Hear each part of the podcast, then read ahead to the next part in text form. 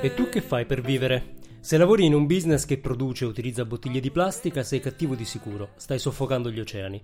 Se hai a che fare con la carne, sei il male. Idem se lavori con il tabacco o se produci vestiti. Non ti resta che sperare che l'azienda in cui lavori decida finalmente di fare autocritica e di iniziare un percorso di sostenibilità, altrimenti sei complice. Se invece lavori in comunicazione, nell'entertainment, nell'informazione o se crei piattaforme digitali, ah, tutto ok. Del resto produci idee, no? Qualcuno ha mai visto gabbiani volare su discariche di idee? Noi siamo i buoni, per definizione. Puoi dormire sonni tranquilli. Sveglia, non è affatto vero. Noi siamo gli ingranaggi di un'economia incredibilmente potente e potenzialmente nociva, quella dell'attenzione. L'attenzione degli individui oggi è una merce, viene comprata e venduta e come ogni merce preziosa si utilizzano metodi sempre più scientifici per ottenerla. In molti casi si conducono studi che portano alla creazione di meccanismi di dipendenza e consumo impulsivo. Non vediamo la stortura perché ci siamo immersi, ma questa ricerca spasmodica di attenzione un impatto ce l'ha. Riduce la capacità di attenzione delle persone, specialmente dei bambini, favorisce punti di vista estremi, spesso falsi, in alcuni casi incoraggia l'odio, fa deragliare le democrazie, ci rende dipendenti, stressati, depressi. Lavorare oggi nell'economia dell'attenzione è per certi versi come lavorare 50 anni fa per Big Tobacco. Se ancora non siamo considerati colpevoli, siamo comunque coinvolti. E non saremo assolti. Noi che chiediamo autocritica alle altre industrie dovremmo essere in grado di farla per primi e di cambiare rotta. E farlo da individui, non aspettare che siano le agenzie o i publisher ad accorgersi di questo.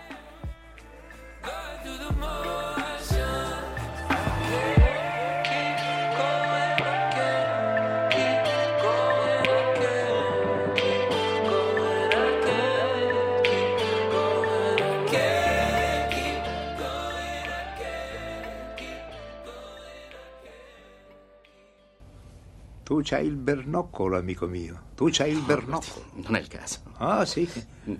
Tu hai capito a che gioco giocavo e mai girato attorno. È per questo che sei arrivato dove sei arrivato. Dio ti benedica, tu c'hai il bernoccolo.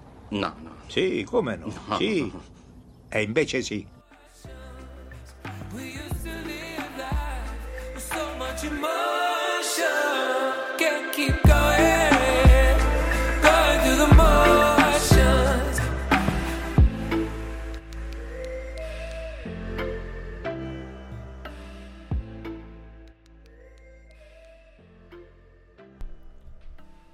Benvenuti alla puntata numero 71 di Il Bernoccolo, il podcast che parla di comunicazione, tecnologia e cultura nel mondo post-digitale. Questa è la puntata del 9 ottobre 2019, io sono Andrea Ciuli, qui con me c'è Pasquale Borriello. Ciao a tutti, colpevoli, siete tutti colpevoli siete. Eh, un pochino, un pochino sì, do- Vergogna. è ora di fare un po' di autocritica e vorrei partire da una notizia che avete probabilmente letto questi giorni, che si collega proprio al tema della- dell'economia dell'attenzione, che ha tante forme, ehm, che è quella di alcuni genitori canadesi che hanno fatto causa alla Epic. Per chi non la conoscesse, è la casa di produzione del gioco di successo eh, mondiale Fortnite.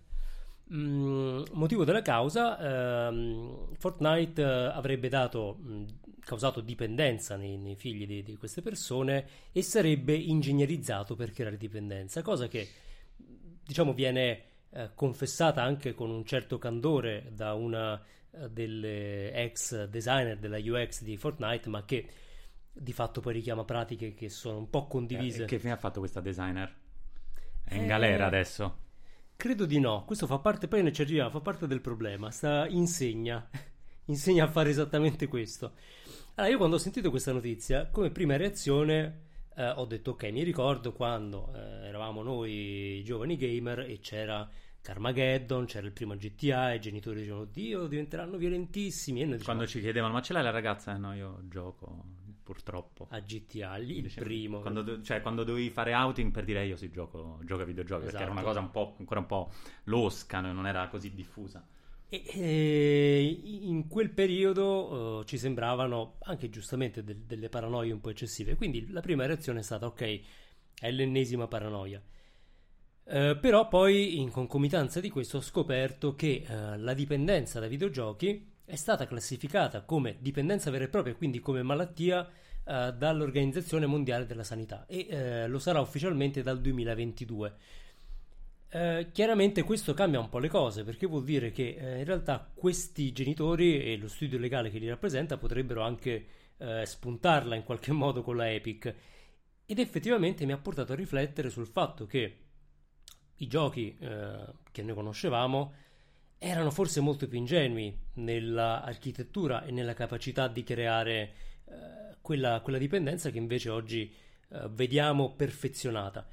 E la cosa che un po' è difficile per chi fa un, un, dico il nostro lavoro, ma in senso ampio, perché parliamo uh, di chi uh, non solo di chi fa comunicazione, ma chi, di, di, chi progetta applicazioni, esperienze online, di chi fa entertainment, mettiamoci Netflix, no? in cui entertainment e piattaforma sono uh, fusi. Ecco, noi tutti ci mh, mm, ispiriamo a una serie di buone pratiche, di conoscenze tecniche, di bias cognitivi che fanno parte della nostra professionalità eh, e, e, sarebbe strano che non, non lo fossero, no? per fare bene il nostro lavoro dobbiamo conoscere tutta una serie di meccanismi che non sono mh, meccanismi loschi, non parliamo di persuasori occulti, che però hanno un obiettivo che è dettato dall'economia in cui ci muoviamo, ovvero quello di massimizzare l'attenzione, di farti tornare il più possibile sulla mia eh, piattaforma, sul, sul, mio gioco, su, sul mio contenuto, di fartici restare il più tempo possibile e eh, chiaramente, dato questo obiettivo, poi le buone pratiche che noi eh,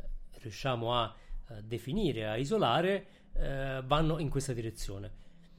Eh, il problema è che, come, a mio parere, come in tutte le industrie che si pongono un obiettivo ma non si interrogano sulla bontà di quell'obiettivo, sembra tutto assolutamente giustificato, no? Nessuno di noi si sente eh, colpevole come chi eh, produceva le sigarette o come chi eh, magari lavorava nell'industria o lavora nell'industria della carne, no? non, non faremo mai questo parallelo, però teniamo conto che la sensibilità, la consapevolezza anche dei danni di una certa attività economica poi cambia nel tempo. Eh, insomma, le, sigarette una volta erano raccomandate dai dottori, eh, oggi ci fa ridere, ma, eh, ma era così. E piano piano scopriamo che diverse delle cose che abbiamo sempre considerato neutre, quantomeno, sono invece molto nocive. Io non credo che siamo in una fase di neutralità totale. Uh, in realtà i primi segnali, le prime avvertenze del fatto che il mondo della comunicazione, dei contenuti stia prendendo una rotta un po' malefica, ce li abbiamo già avuti. Sì, i segnali sono ovunque. Io tornerei un attimo alla definizione che l'OMS dà di dipendenza da gioco per capire mh, intanto se siamo già eh, perduti eh, e soprattutto cosa viene definito eh, la, la, la, dipendenza, cos'è che è una malattia e cosa mh, mm, ovviamente non lo è. Il primo punto è la compromissione del controllo sui giochi, frequenza, intensità, durata, fine, contesto. Cioè se vai oltre ogni limite hai un problema. Il secondo è la priorità crescente data ai giochi nella misura in cui il gioco ha la precedenza sugli altri interessi della vita e sulle attività quotidiane. Quindi se giochi e ti dimentichi di mangiare, andare in bagno, hai un problema. E poi il terzo punto, continuazione del gioco nonostante l'insorgenza di conseguenze negative. Ora, al di là del fatto che poi le conseguenze negative mh, vengono studiate, misurate, se togli eh, la parola gioco e metti Instagram o TikTok o altro, eh, è la definizione di quello che noi normalmente facciamo tutti i giorni. Cioè stiamo, eh, al, al, di là del fatto che stiamo su Instagram eh, o su TikTok o sui social anche quando siamo in bagno, quindi diciamo c'è una, eh, un, un, problema enorme di, di come effettivamente diamo priorità a quello rispetto a, ad altro, però siamo già tutti addicted, siamo già tutti malati. Quindi, ok, i giochi.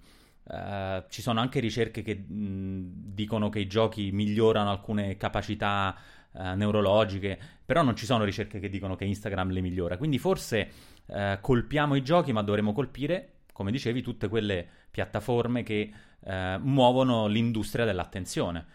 Che, su cui ci sono interessi economici notevoli e mi stupisce come ok, mh, mm, attacchiamo Fortnite, ma che vogliamo dire di Facebook, di Instagram, di Twitch, se, se vogliamo, no? Um, non so, sono un po' disorientato dalla, uh, dal, dall'attacco. Mi sembra un po' l'attacco dei vecchioni contro Fortnite, nel senso, ok, capisco che i, i ragazzini stanno tro- magari troppo su Fortnite. Mio figlio sta su Fortnite e quindi gli ho impostato il downtime su, sull'iPad, così dopo un'ora, boom, si blocca, o dopo mezz'ora, o dopo un quarto d'ora.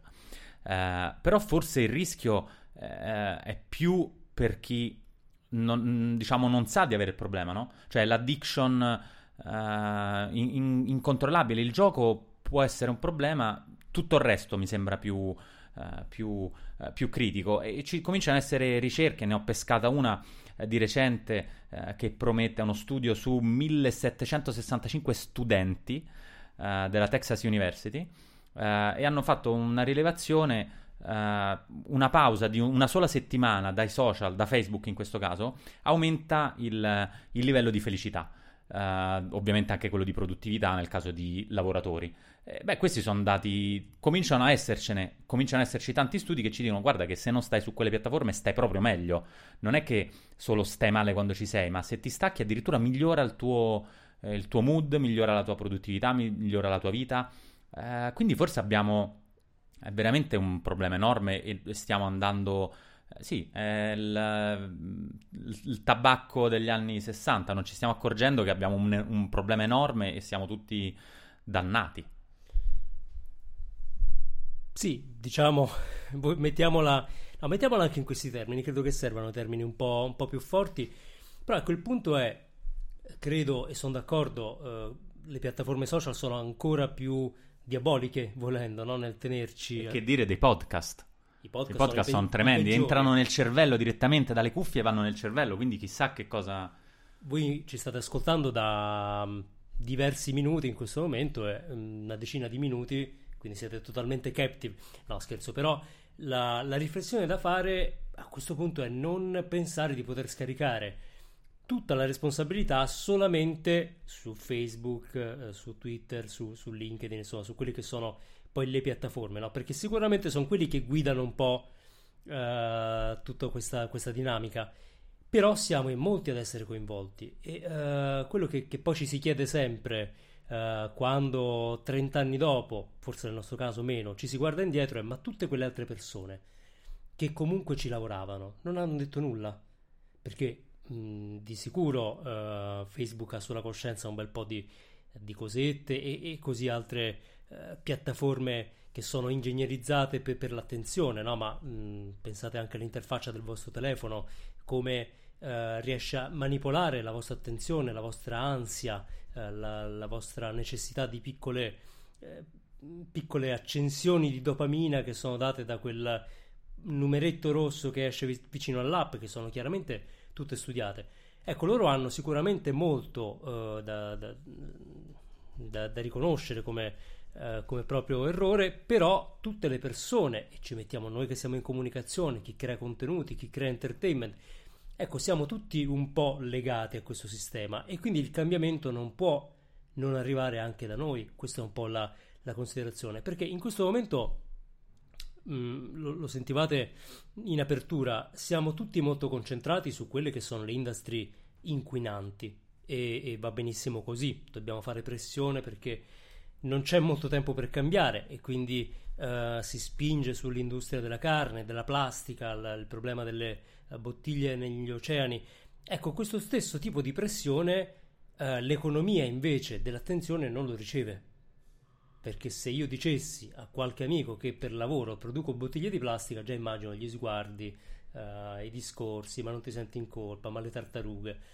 Se dico che lavoro in comunicazione, nessuno mi dice che sto uh, catturando l'attenzione delle persone, potenzialmente uh, le sto distraendo da quello che conta nella loro vita, perché non c'è questo tipo di, di concezione. Guarda, io mh, così, giusto per gettare benzina sul fuoco, vorrei anche darti una notizia sconvolgente in realtà eh, non è che mh, internet, i social sono solo un problema psicologico, sono anche un problema energetico. Cioè internet da sola consuma il 10% di tutta l'energia al mondo oh, per ecco, funzionare. Ecco. E ci sono dei calcoli molto carini.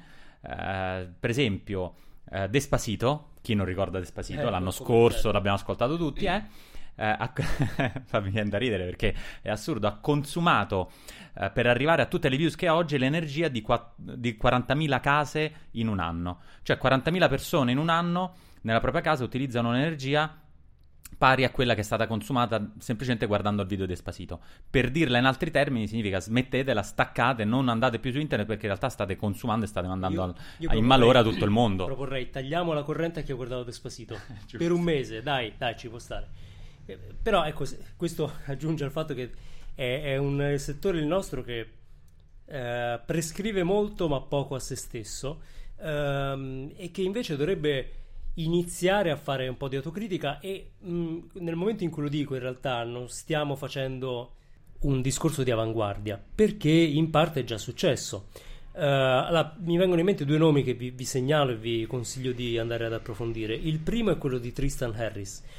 Tristan Harris è l'ex uh, design ethicist di Google. Uh, ora vi chiederete, esiste un design ethicist in Google? La storia è un po' più complicata di così. Il punto è che il buon Tristan, che era il lead designer, aveva sollevato dei problemi etici e gli hanno detto, ok, tu sei il design ethicist, che a casa mia si dice un po' il pacco, nel senso lo hanno impacchettato, gli hanno dato una carica che rispecchiava le sue preoccupazioni ma eh, ricorderete ex design ethicist, quindi chiaramente quella posizione gli stava stretta, la, la compagnia non riusciva eh, a rispondere a quelle che erano le sue eh, indicazioni e osservazioni eh, e il buon Tristan oggi ha fondato eh, la, mm, il Center for Humane Technology, eh, un'associazione che promuove una tecnologia meno invasiva, più rispettosa, che quindi rinunci a tutti quei meccanismi di creazione della microdipendenza, diciamo così, eh, che sono lo standard e che so- funzionano tanto bene.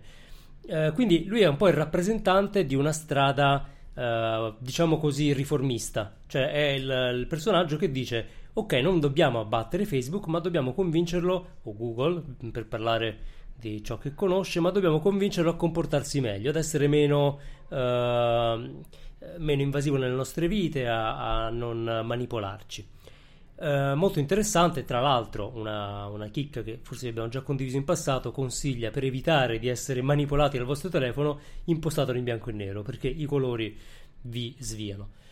Eh, una figura invece un po' più radicale è quella di Douglas Rushkoff, lui è un, un teorico americano dei media um, e ha fondato uh, Team Human, che in realtà è prima un libro, poi un podcast, e una piattaforma di discussione per sottrarre l'umanità alla dittatura dell'algoritmo. Um, che è la versione, se volete, un po' più rivoluzionaria di quello che dice anche Tristan Harris, cioè del, uh, del fatto che uh, molto spesso finiamo per piegare uh, quella che è la società, che, che è la, le democrazie, un po' tutto quello che abbiamo di buono eh, ha degli imperativi che vengono dal funzionamento degli algoritmi e quindi è un po' come se piegassimo eh, gli umani alla tecnologia anziché fare il contrario. Eh, è chiaro che tutta l'economia dell'attenzione si regge sulle possibilità offerte dalla tecnologia, le fruiamo ogni giorno e quindi ne veniamo, eh, io credo anche inconsapevolmente manipolati. Noi abbiamo un bias come professionisti della comunicazione e del digitale di cui non ci rendiamo conto, ma che viene dettato da quello che col digitale si può fare. Eh, in questo citiamo un'altra figura eh, ancora più da outsider per certi versi che eh, ci piace molto, che è Jaron Lanier, lui è tra i padri del, del web e adesso ha una voce critica e lui critica molto il fatto che non riusciamo più a immaginare un modello di, uh, di internet che non sia quello basato uh, su uh, essenzialmente la, la pubblicità, no? sul, sul, fatto che, che non ci sembra che, che, l'orizzonte delle possibilità non offra altri modelli perché siamo stati troppo a lungo immersi in quello, in quello attuale. Ed è interessante perché molti di noi, insomma chi, chi fa un lavoro di comunicazione creativo, ma in generale chi lavora con l'informazione, ehm, tende a concepirsi come qualcuno di vedute molto ampie e spesso rivoluzionarie. E invece ho l'impressione che stiamo finendo un po' in un tunnel. Cioè noi cominciamo a non vedere più un sacco di cose. Siamo eh, chiusi in... Forza perché guardiamo lo smartphone, quindi non ce ne accorgiamo. Eh, certo, Siamo sullo schermetto. Lo schermo è sempre più grande, ma le nostre vedute sono sempre più ristrette. Questo è un, un grafico molto interessante, magari ve lo facciamo anche. Eh, però ecco, l'invito nel caso di, di, questa puntata è un invito molto diretto agli individui. Mm, spesso si fanno gli appelli alle aziende, no? alle industrie, che sono degli appelli molto belli, eh, ma molto faticosi da portare a terra. A me piacerebbe fare un appello alle persone, eh, dal, dal developer che sta lavorando a una nuova piattaforma, al direttore creativo, a un direttore marketing, a tutte le persone che in un modo o nell'altro stanno dentro a tutte le persone che in un modo o nell'altro stanno dentro a questa benedetta economia dell'attenzione, perché tutti siamo parte e non dobbiamo aspettare che eh, l'input per il miglioramento venga da qualcun altro perché non succederà o non succederà quantomeno in tempi brevi. Eh, questo, questo è il punto. E purtroppo quello che abbiamo visto, e adesso mi riferisco anche alle varie eh, democrazie mandate fuori dai binari da Facebook, tant'è vero che TikTok ha annunciato che non accetterà eh, pubblicità di eh, tipo politico. Bene, interessante. Ehm, alla luce di... Chissà se ci sono in effetti politici su TikTok, perché pubblicità no, però un politico è un utente, quindi se... Cioè io me lo vedo...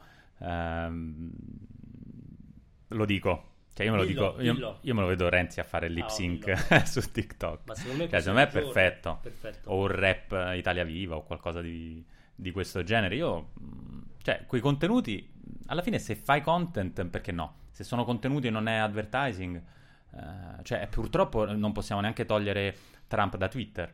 Finché twitta va bene, poi quando cominciano ad essere sponsorizzati o altro, allora capisco che eh, magari le piattaforme lo E, e bloccano. ricordiamo che e qui c'è un caso particolare: Trump si è preso anche tutti i follower di Obama. Perché Sì, è vero, perché la- la- l'account è l'account POTUS. Quindi, Eh, sì. Tanto per ricordare che Trump non è un genio di Twitter, ma viene dopo un genio di Twitter che era Obama, ha ereditato i follower e usa quelli. Ricordiamo questa cosa, però è interessante perché se lavori solo sul content, un ipotetico Matteo Renzi su TikTok, te la devi costruire l'audience.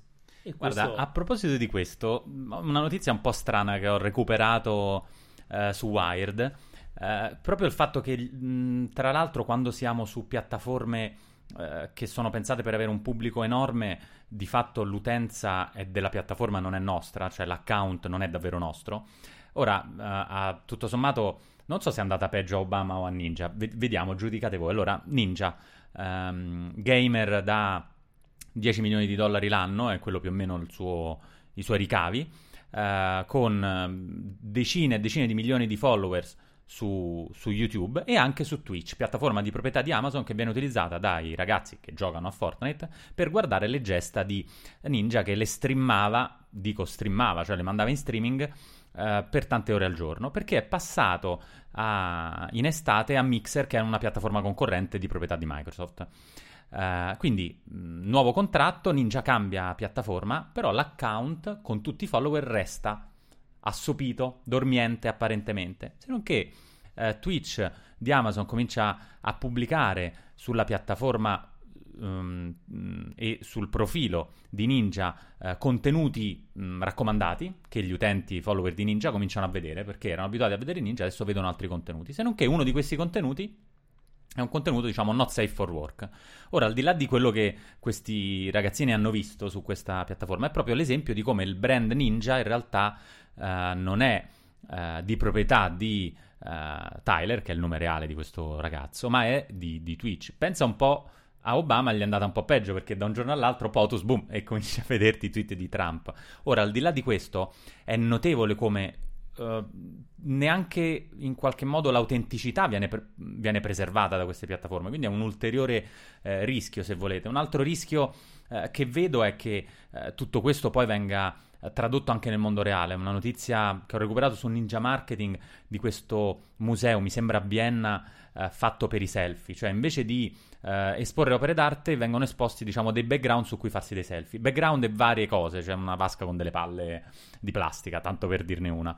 Beh, questo è abbastanza deleterio, cioè se eh, il, il museo dell'era di Instagram è un museo fatto solo per postare i selfie, eh, ok, l'opera d'arte dov'è? È interessante come gioco, eh, diciamo, mentale, però è deleterio, nel senso, ok, pensate un po' se d'ora in poi non pensate più di avere Van Gogh, ma pensate di avere background e sfondi per le, per le foto, insomma, è abbastanza problematico. Fermiamoci prima, cerchiamo di, di fermarci. In questo i podcast, eh, diciamo, li ascolti, ma puoi fare altro, puoi andare a correre, puoi eh, stare in macchina, guidare, cioè, sono un po' più, sono meno pericolosi. Beh, sì, tra l'altro questa cosa dei musei ehm, è divertente che sia il primo museo per Instagram, ma in realtà abbiamo visto già molti musei eh, rivedere eh, interamente le- le- il proprio concept espositivo proprio per Instagram. E questa capacità della, eh, di una piattaforma di trasformare il modo in cui ehm, ordiniamo le nostre priorità anche io lo trovo molto preoccupante. Quindi io per chiudere vorrei, citando di nuovo i personaggi che vi ho prima eh, accennato, come compiti per casa per chi volesse approfondire, al di là dei link che trovate eh, poi nella descrizione del podcast vi, vi consiglio insomma di leggere e ascoltare qualcosa di Tristan Harris, di sicuro Team Human di Douglas Rushkoff e poi perché è molto divertente eh, di Jaron Lanier trovate molte interviste, TED Talks eh, ma anche diversi libri General Lee ha scritto diversi libri, di cui mh, gli ultimi sono usciti proprio l'anno scorso. Libri di carta anche volendo. Libri di carta, quella cosa lì, quella cosa bianca carta. che si ingiallisce. E, e non di... è lo schermo no, che dopo una certa ora adesso si ingiallisce, è proprio si ingiallisce con il tempo, è una cosa, una poesia. Si, si ingiallisce e migliora. E General Lanier molto divertente, però ecco, uh, l'invito è un po' a assorbire dei punti di vista critici perché... Uh, di sicuro possiamo migliorare quello che, che, facciamo e possiamo avere un approccio più consapevole, come hanno già fatto colleghi di altri settori. Adesso tocca un po' a noi, quindi uh, meglio documentarsi e arrivare pronti, uh, o forse riuscire proprio a cambiare rotta. Sì, io lancio un, così, un, provo a indovinare il futuro. Se Greta, tra l'altro a, a, giorni sapremo anche se riceverà il premio Nobel per la pace, che in un anno sarebbe una cosa incredibile Uh, se Greta ci salverà dal cambiamento climatico, forse ci sarà un'altra paladina che ci salverà dall'attenzione uh, spasmodica verso gli schermi. Vuoi sapere chi è? Hai un nome? Alexa. Perché Alexa può salvarci dall'attenzione. Guarda, fidatevi, Alexa non, non, è divertente starci a parlare tanto con Alexa. Ci parli poco, lei ti dà quello che vuoi, uh, ti risponde, ti dà le informazioni, senza schermi, senza stress, ti, ti legge le favole, ti, ti legge i libri se vuoi. Greta e Alexa, secondo me sono loro ci salveranno. E vai. Fantastico. Anche se gli assistenti chissà cosa, come evolveranno.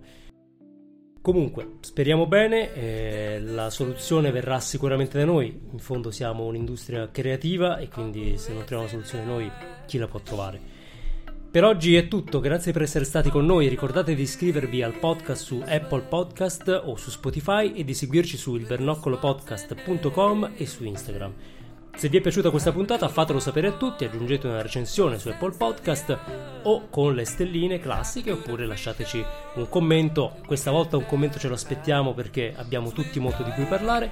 Se poi volete condividere questa puntata su social fatelo con l'hashtag ilbernoccolo. Alla prossima! We used to live like waves in the ocean.